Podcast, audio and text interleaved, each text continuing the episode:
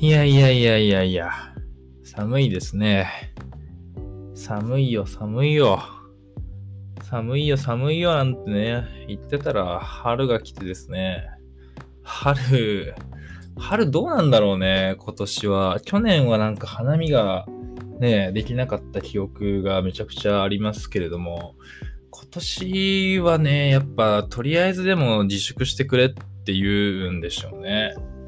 でもそんなモードだったら、今年のね、オリンピックってどういう感じでやるんでしょうね。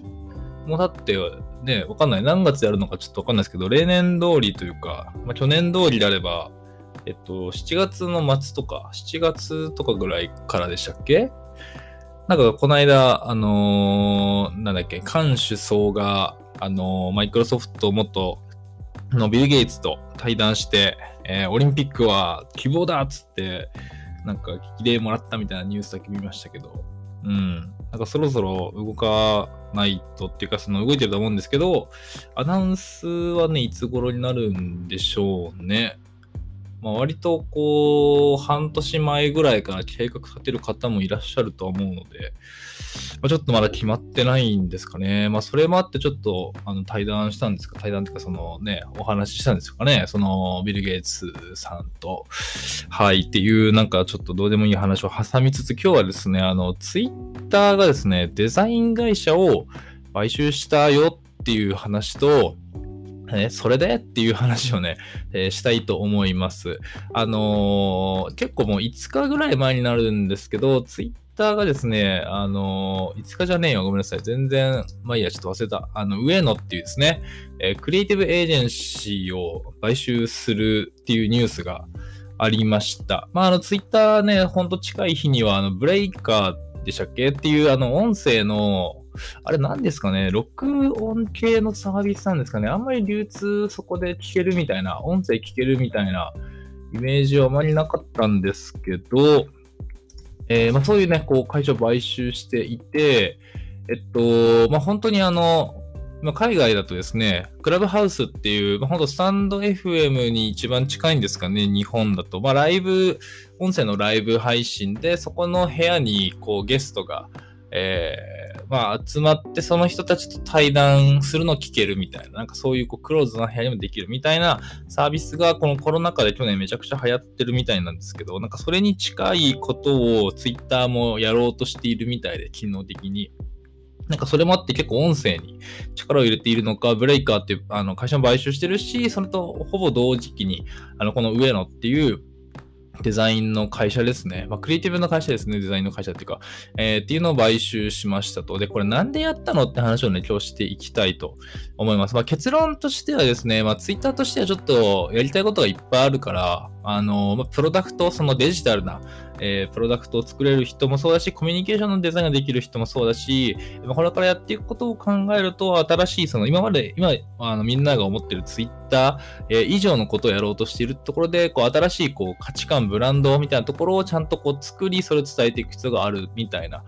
ところが、あるのでは、っていうふうに言われてるよって話をちょっとしていきたいと思います。まずね、ざっくっとこのUenoって会社は何なのかっていうとですね、アプリ、ウェブですね。ウェブのサービス自体の、こう、デザインですね。デザインって呼ぶと結構、こういう業界じゃない方はちょっとよくわからないかもしれないんですけど、こう、アプリの画面ってありますよね。ここにボタンがあってとか、こういう機能がここにあってとか、このタブを押すとこの画面に映ってとか、なんかそういうものの、トータルの設計みたいなところ、画面のね、これを押したらここに行くみたいなところと、その実装ですね。エンジニアリング、コード書かないとね、インターネットのものがサービスとか動くものにならないので、そういうこうエンジニアリングの部分っていうのもやったりとか、あとは、広告の戦略みたいなところを作りつつ、それのこう写真のね、こう撮影もするし、そのポスターとして、それをコミュニケーションしたいのであれば、そのポスターも作るし、ウェブサイトも作るし、みたいな、いうようなことをやってる会社ですね。ビジネスのところからも入ることもあるみたいですね。ホームページ見てる感じだと、概要欄に貼っておきます。で、有名どころだとはですね、Slack のロゴとかじゃないんですけど、ロゴが変わったですね。これはペンタグラムっていう、めちゃくちゃ有名なデザイン会社がロゴのリニューアルを担当したんですけど、そのタイミングでのこうウェブサイトの、刷新とか、そういうのをやったりとか、あとは Uber ですね。配車の方ですね。のアプリをリニューアルやったりとか、なんかそういうものをやってたりしますね。有名だから身近そうなところだと。はい。で、このUenoって名前なんですけど、これUeno公園から実はね、来てるみたいですよ。ほんガチらしいです、これ。CEO の方がですね、ブエノスアイレスに住んでた時に、このUenoっていうエージェンシーを立ち上げたみたいで、で、なんかたまたまなんか日本で思い入れがあったんですかね。なんかこれブログに書いてるんですけど、そのブエノスアイレスの、スペルにも、VUENO っていうところがUenoになってるんですよね。なんかそれとなんかかけてるみたいですね。はい。CEO の方がツイッターに入りますっていう、ブログを公開してるんですけど、そこに書かれておりますね。これも貼っておきますが、はい。っていう、なんかまあ、日本にはあんまり全く関係ないですけど、ちょっとだけゆかりのある、そんな会社になっておりますと。で、なんでこれ買収したのかってところなんですけど、Twitter のですね、チーフプロダクトオフィサーのなんかデイビスさんかなっていう方がですね、ちょっとインタビューに答えているものがありまして、そこに書かれていることが、まあ、大体今回の買収にかかってるんじゃないかなというふうにされています。これどこからやったかっていうと、このファストカンパニーっていうですね、結構海外のメディアがあるんですけど、結構ね、こういうデザイン系というか、テクノロジー関係もしっかりで、いろいろこう記事をね、取材というかして書いている、めちゃくちゃ僕の好きなメディアなんですけど、そこに載っている話をね、今しておりますと。で、そのデイビスさんが去年の年末にこれからどうなっていくインターネットみたいなところでちょっとこうインタビュー答えてるものがあって、その中にですね、こう、やっぱ安心安全な、で、こう情報をこう交換できるコミュニティっていうのが必要であるみたいなことを言っていて、で、ツイッター自身もそれをもっとやっていく必要があるみたいなことを言ってるみたいなんですよね。で、なんかもっと具体的な話でいくと、なんかこのツイッターの情報を外部の開発者に公開して、なんかそのツイッター内になるかちょっとあんま分かってないんですけど、なんかこう、プラグインなのか、まあ、アプリなのか、要はツイッターのデータとか仕組みを使って、別のツイッター社じゃない開発者とか、僕みたいな人とかが、例えばですね、なんかこういうの作りたいみたいな、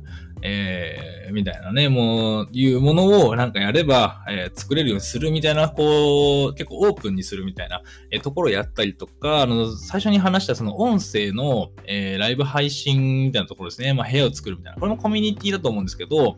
ていうところをね、やっていっている最中なんですね。去年フリートって機能も出たと思うんですけど、まあ、どうやらツイッター社はですね、もう、今のツイッターの仕組みではですね、その安全で安心なこうコミュニティ場所っていうのをこう作れないと多分思っているんでしょうね。まあそのトランプさんの事件もあれば、そのね、ブラックライブスマターとかもまあ SNS 全部ですけど、まあいろいろこう、まあ、いい面もありますけども、こう、過熱してしまった部分とかもあったりとか、まあ、そこで結構誹謗中傷を受けたりとかっていう、割とこう、SNS としてはどういう立ち位置になるかって考えればならぬフェーズにむちゃくちゃもう、こう、至ってると思うんですけど、そこで、やりたい方向性が多分ツイッター社の中であるんでしょうね。それが結構多分今のツイッター以上のものにどうやらなるぽいんですよね。結構多分だから音声のそのライブ配信のこう場を作るみたいなところとかも今のツイッターだと全然考えられない、機能だと思うんですけど、なんかそういう風に、まあ、今の多分仕組みにそこまで縛られずに新しいこう場の提供っていうものをやっていくんじゃないかなみたいな、その計画があるんじゃないかなっていうところで、そこをデザインする、開発する、その新しいものを作っていくっていう職能に長けている人たち、っていう意味でこのUenoっていうクリエイティブエージェンシーですね、を買収したというふうな話がこのファストカンパニーには書かれておりますね。ちょっと水飲みます。はい。っていう形でですね、結構こういうテックの大きめな会社がですね、クリエイティブ会社をね、買収するケースっていうのは、Facebook とかも結構3つか4つぐらい買収したりとか、日本だとですね、ドア忘れちゃった。日本でもあるんですよ。いろいろ、手広くやられている、自社でサービスを抱えてる会社じゃないんですけど、IBM じゃなくて、忘れちゃった。いいや。赤いロゴの会社さんなんですけど、いろいろシステム開発とかされてる会社さんなんですけど、一昨年3年、4年ぐらい前にデザイン会社ですね。確か日本の会社だったかな海外だったかな買収したりとか。そういうケースもあったりとかですね。いろいろあるんですよ。コンサル会社みたいな感じですね。はい。っていうのもあってツイッターなんですけど、もともとそのUenoとこのツイッターっていうのは結構一緒に仕事してたみたいですね。そのデイビッドさんっていうそのプロダクトのチーフの人、が結構そのUenoの責任者と結構やり取りしてたみたいで、そこでその話が上がったみたいですね。多分なんですけど、そのUenoの代表の方のブログ読む限りだと、やっぱ結構そのコロナでいろいろ考え方が変わったんじゃないかなみたいな一文も個人的には見て取れたかなというふうに思いますね。やっぱツイッターとして結構多分割と今に縛られないでかいビジョンがあるんじゃないかなと。で、そこに乗っ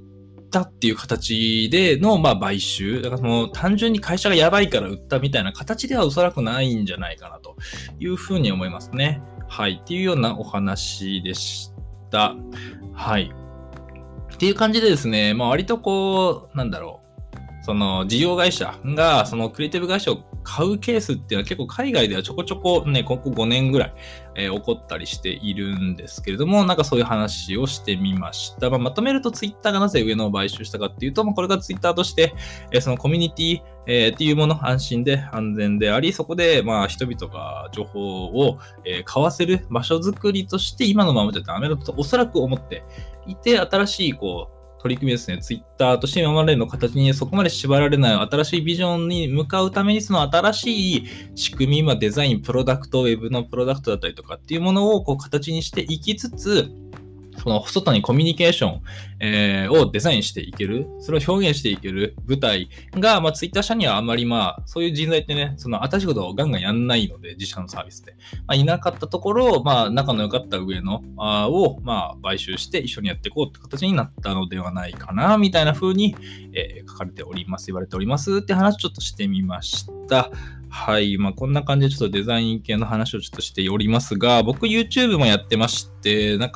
とまだできてないですけど、毎週月曜日とかにこういうデザイン系のニュースをまとめて、YouTube の方でね、アップしようかなと